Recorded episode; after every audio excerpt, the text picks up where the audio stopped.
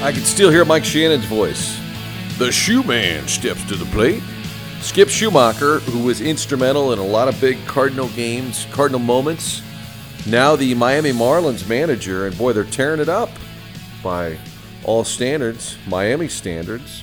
They're in the National League East, where you have the perennial power Atlanta, the big spending Mets, the Phillies, big spending, and last year's National League champions, and yet Skip's Marlins are one of the teams baseball's buzzing about right now, over five hundred. They're winning a lot of close games. They're an exciting team.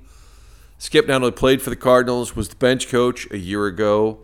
And, you know, a lot of folks with keeping an eye on the Cardinals are saying, what, what's going on with that team? What happened? Well, I think it's true and fair to point out that Oli Marmol had some key pieces of his staff that are missing, not just Mike Maddox, the pitching coach, Skip Schumaker, the bench coach, in addition to Pujols and Molina not being in that dugout.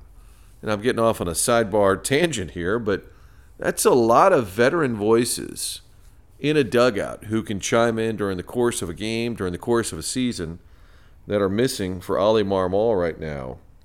It doesn't explain why the Cardinals are god-awful, but it does point out that Skip Schumaker was a valuable piece last year and now having a great run. First-year manager. And I recently had him on my radio show, The Kilcoyne Conversation. We're very creative in the naming around here.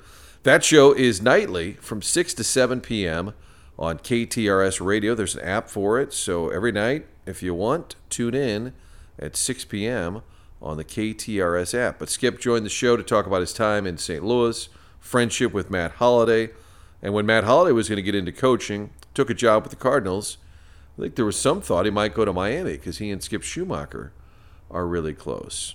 Uh, but looking back on playing for LaRussa and the Saint Louis connections, being a first-time manager, what that's all about. So Skip Schumaker is on the Kilcoyne Conversation, coming to you from the Pasta House Studios, newest location, corner of Manchester and Woodlawn. You've heard me say it for a while. Kids eat free on Sundays. Any adult over eighteen with a kid, that kid's eating free. What a great deal. All the food's fresh every single day. If you haven't been to the Pasta House in a while, get back to your neighborhood Pasta House or order, order online at pasta house dot com. Appliance Discounters, biggest names, lowest prices. It's real simple. General Electric has a lot of great rebates available. I always recommend just go to the website, the appliance discounters dot com. Go into the search engine. Type in General Electric and see what kind of deals you can get. The slogan's been this way for a long time. Their savings are your savings. So whatever they can save for you, they will. They do the price checking around town. What are the big box stores charging for that same appliance? They'll put it right there on the price tag so you can see just how much you're saving. Biggest names, lowest prices, the appliance discounters dot com. Marie de Villa, Senior Living. They're at the corner of Clayton and Wideman Road. They've been there since nineteen sixty. It's a campus as much as anything. You can take a virtual tour, marie de villa dot com. Maybe it's mom and dad, aunt and uncle, somebody starting to think about their retirement years. They have the Villa Estates. You're living on your own, but you can enjoy all the great benefits of Marie de Villa, the great food, the activities, or assisted living, all different levels of care at Marie de Villa Senior Living in West County. And Triad Bank, a longtime sponsor of the Kilcoyne Conversation. Saw the C E O, Jim Regna, on Monday. He was supporting our Marquette alumni golf outing. Five-star rated bank. Been around since two thousand five. Saint Louis-based. Original locations on Clayton Road. That's in Frontenac. Second locations on Olive, just west of two seventy. Website's triad banking dot com. If you're a business owner in town, struggling with the banks and just getting the runaround, talk to the folks who are based right here in town, and that is Triad Bank. And now our visit with Skip Schumaker. Right now on the Kilcoyne Conversation, a Cardinal favorite who is now the manager of the Miami Marlins, Skip Schumaker, on the line with us. And it's uh, a maiden voyage as a manager. I know you've been on the doorstep coaching with the Padres and then with the Cardinals last year. Give the folks in Saint Louis an idea what it's been like in that position to actually be the guy. Well, initially it was a lot. Um, I didn't know anybody in the organization from the front office to the clubhouse guys. So, you know, just building those relationships, um, you know, was the majority of my off season and trying to figure out who was on our team, what the minor leagues look like, the analytic department. Um, you know, there there was just a lot to, a lot of phone calls, a lot of Zoom calls. But now that the season has gotten going and the spring training is is over, uh, starting to get into rhythm and a routine, and, and it feels like baseball again. I wondered in the offseason if there was not a bidding war financially, but emotionally tugging. I figured in one corner I had Oli trying to get Holliday, and then I had Skip over here trying to get Holliday. Was Matt ever an option? And I know he ended up not doing it eventually, but was he ever an option for you down there? Yeah, Matt and I talked um, about it when I initially got the position, but I also knew that um, Oli, you know, had him on his radar, and, uh, you know, we're both – all three of us are such good friends, and the last thing I wanted to do was, you know, create, uh, you know, some dynamic where we, we weren't friends anymore because he wanted them or I wanted them, whatever it was. So I just, I told, you know, all, you know, we, Oli and I talked, and, um, you know, felt like, you know, Matt being in Saint Louis was definitely uh, the move, you know, early on in the off season. And, um, you know, and the other part of it is, is I needed someone with, Uh, you know, real experience in that bench coach role. As, as great as I think that is and it's going to be, um, as a rookie manager, I needed somebody, you know, that was probably, that had that experience already. So I think it it was going to work out, um, you know, better if, if he was going into Saint Louis uh, initially anyway. Are you enjoying the, maybe not anxiety, but just kind of the pressure of being the manager? Is there a little bit of a high or anxiousness with each game? Uh, I think a little bit. Um, you know, you just you try to get the best version out of your players every day, and you try to pre- get them prepared as much as possible. And in the end, you just try to put them in the best spot to succeed, and you try to give them the right game plans. And and you know, just like I, you know, I was the player, I always felt like the manager put me in the best spot to perform and to succeed. Whether I did it or not, I just that's another story. But. Um, but I just always felt that way when I played, and so I try to do that with, with our team and our club. But as far as the anxiety, no, I don't. I don't think so. I don't think it's any different uh, than a bench coach because you know, I, Oli and I had such a good relationship, and we always bounced ideas off each other. And um, you know, I always prepared like I was going to manage just in case Oli got tossed, and, and that's kind of how he probably prepared when he was the bench coach with Shield. So that that part hasn't really changed. I think there's more interviews post game um, and pre game, but that's about it. What about influences managerial-wise? You had Tony LaRussa for a long time in Saint Louis. I think one year with Matheny, you went to the Dodgers. That would have been Mattingly. I think, was Dusty gone when you got to the Reds? He was. It was Brian Price. Brian Price. Okay, so what did you take along the way? How much are those folks that you played for influencing you now? Well, first of all, I, I still talk to every one of them. Uh, and so every one of them has, uh, a, you know, I take away from, from them is the relationship part of it. And this, and you know, they've always, they all of them pushed me to be, um, you know, when I was down or, you know, didn't think I could do something, they always pushed me, and, and I always had a belief that I could do it, uh, even if I was down, whether it was the move to second base, um, you know, being a bench player, in a pinch hit role, whatever it was, um, I just felt like the, those managers always had my back, and so I always took that away. Uh, you know, if I was going to coach or manage one day, to, rem- to remember how hard this game is, number one, and to remember that, you know, this is a relationship-based sport, and all sports are. And um, if you have those relationships, then you can get the most out of the guys. And I felt like, you know, I was I was pushed um, and, you know, challenged every day by each one of them, but I also had um, a really good relationship with them, so it didn't feel like it was an attack. It just felt like, you know, they were trying to get the best uh, out of me. I feel like Tony respected how you went about it and prepared, and you were willing to play different positions. Did you guys ever get into it? I'm trying to think. He had a lot of feuds along the way, myself included, but did you ever get sideways with the skipper? No, not, never did. Um, you know, I was very lucky. I had a great relationship with Tony. Um, I trusted him. And, you know, I, I think when I did make the move from the outfield to the infield, he protected me. And he didn't let me lose the game for us. And, you know, if it was the game was on the line in the seventh inning or, you know, it was five to four game, we're winning, he wasn't going to let me ruin the game or, or lose a game, you know, by me playing second base, and he, and he pushed me out in the outfield. And I always felt like he just, um, whether it was spring training or, um, you know, whatever it was, he just he, he protected his players so well. And, you know, did he have, you're going to have your, your, um, your disconnect with some players along the way. I mean, he, he coached, managed for so long, of course there's going to be a couple um, arguments, but um, I never had that with Tony. I just always felt like um, he had my back and protected me and, and every guy on our team that I played with. And I can't I can't think of too many guys that he uh, you know had, had arguments with. Um, you know, during his tenure there in Saint Louis. Skip Schumaker, our guest here on the Kilcoyne Conversation, the Miami Marlins manager, and uh, your team's off to a pretty good start. That's a tough division. How do you approach it when you know the Braves are really good, the Mets spend a ton of money, Phillies are probably a sleeping giant? That's that's a tough place to go to battle every night, isn't it, in the N L East? It is. Uh, for my money, it's the best division in the league. Um, it's just, you know, the Mets are, are so talented. The Braves, I thought last year, was the best team that we faced when I was in Saint Louis, um, just top to bottom, rotation, position player-wise. Their bullpen was so good, and um, you know, then, then they added you know Murphy uh, this year. So I, I, you know, they're they're a super talented team. They're well managed uh, and coached, um, so that that's a monster. And then obviously the uh, you know the the reigning National League champion uh, Phillies are you know getting Harper back here soon. So it, it is a nasty division. Um, but we can't look at it as, as that. You know, we have we feel like we have really good pitching that always will keep us in the game. Um, our offense hasn't clicked yet. Um, you know, we're hoping to get some more out of some of our guys, um, but it's early. Um, but, you know, luckily our pitching and our bullpen has kept us in almost every game. See, I thought in the offseason the deal should be either the Marlins can have you to manage or you can have Holliday to be a coach, but we get Alcantara back. Tell everybody in Saint Louis we, we knew that name when he was coming along, obviously part of the Ozuna deal. That's a pretty special talent when you can roll him out every five days.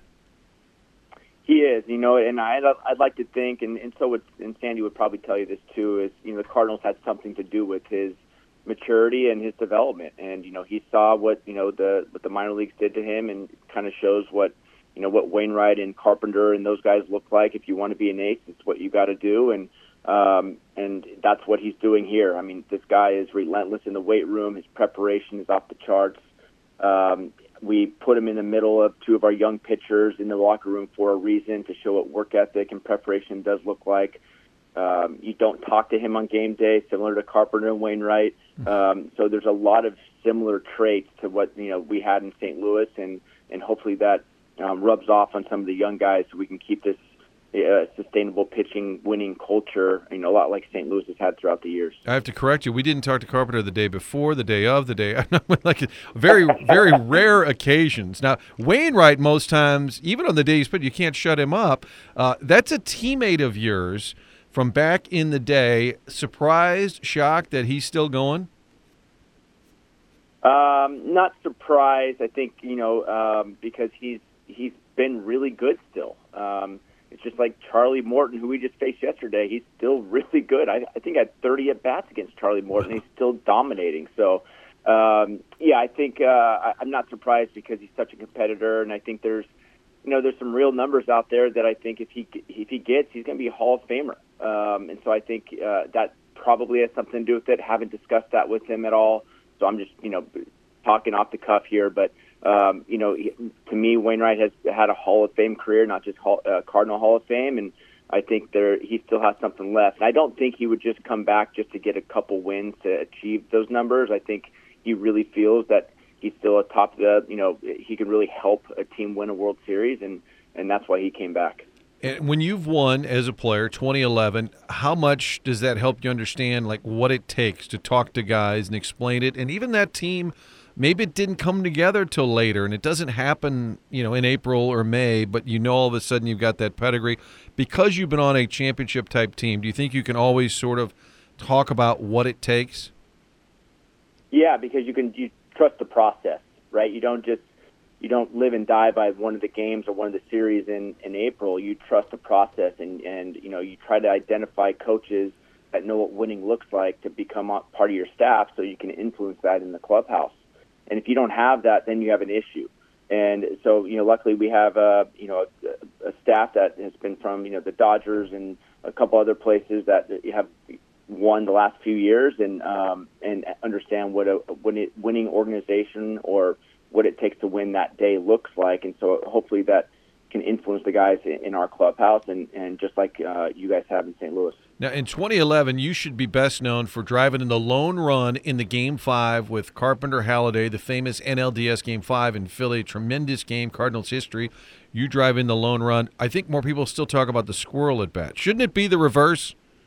You got to be known for something, right? And unfortunately for me, it's the squirrel, but uh, but I'll take it. You know, it's uh, you know, it, it's only funny because we won the World Series, right? I don't think anybody would remember the squirrel if we lost. So I'll take it because we won. Did you get a ring in oh six? Because you were on that team, right, for a while? I did, yeah. I was I was a cheerleader on that oh six team, but it was a really good experience for me to watch, you know, the playoffs and be on the bench for oh five and, and two thousand six, and kind of see, you know, uh, you know, the preparation, the playoffs, and the atmosphere, and it, it really did prepare you just in case you got there again, which we all plan to when you're in the Saint Louis Cardinal organization. And plus, in two thousand six, my sister met Anthony Reyes, and they're married with kids now, so it's kind of a cool story. And he ended up becoming firefighter, right, in SoCal? He is, yeah, yeah, he's the captain now. Oh, that's a great story. And in twenty eleven, I always heard it was the three amigos. It was you, Holliday, and then David Freese, and you guys would pay for his cab and pay for his dinner. You guys took him under your wing, and all of a sudden he became a big shot. What do you remember about that run with David in October of twenty eleven? I, I mean, so many things. The way he grew up, um, you know, throughout the year, and, you know, Matt Holliday obviously was a huge influence on him. I would say, yeah, us three went out, but I would say Matt paid for most of the dinners. so, um, but uh, yeah, he, uh, you know, just he's turned into a, just a really good person, and um, and you know, he had some some issues. We all have our issues, you know, kind of off the field stuff, and he just turned into just a wonderful person, teammate, and um, so happy for him and where he's at in his life currently. But in that two thousand eleven run, Um, just remembering uh, the big hit after big hit, and you know, and the, when you win those World Series, you don't. It's never usually the superstar, right, that wins the M V P. It's always that uh, kind of second tier player. And I don't want to say like he was a second tier player at all, but you know, when you have Albert and Lance Berkman and Yadi and Holliday, you know, you expect those guys to win a, an M V P. But we don't. We don't get to the World Series uh, without without uh, David Freese, and um, just I just love the way he grew up that year and throughout the years in Saint Louis. I think he'd be a great coach. I mean, I don't know that he wants to ever do it. And then he goes to L A. I mean, he was having big, big postseason hits for them. It's like it was just in his D N A. I doubt he. I mean, I shouldn't say I doubt it. I don't know if he wants to coach, but I think he'd have a lot to offer. No, and there's no doubt about it, um, just because of all the stuff he's been through. And there's nothing that he hasn't seen. Um, and he turned himself into a pretty damn good third baseman. Yeah. So I think he's um, I think he'd, any organization would be lucky to have him. Um, I'm not sure if he wants to jump in. This job is kind of crazy and takes a lot of time away from your family, but he uh, but he would be a, an asset to any organization. How about Miami for your family? Will they get down there this summer? I mean, it's it's not a bad place to be in terms of you got the ocean right there, and I know you're trying to cultivate a baseball following, but tell me a little bit about it. For you, it's a lot of work, but ultimately for the family having a little chance to live down there.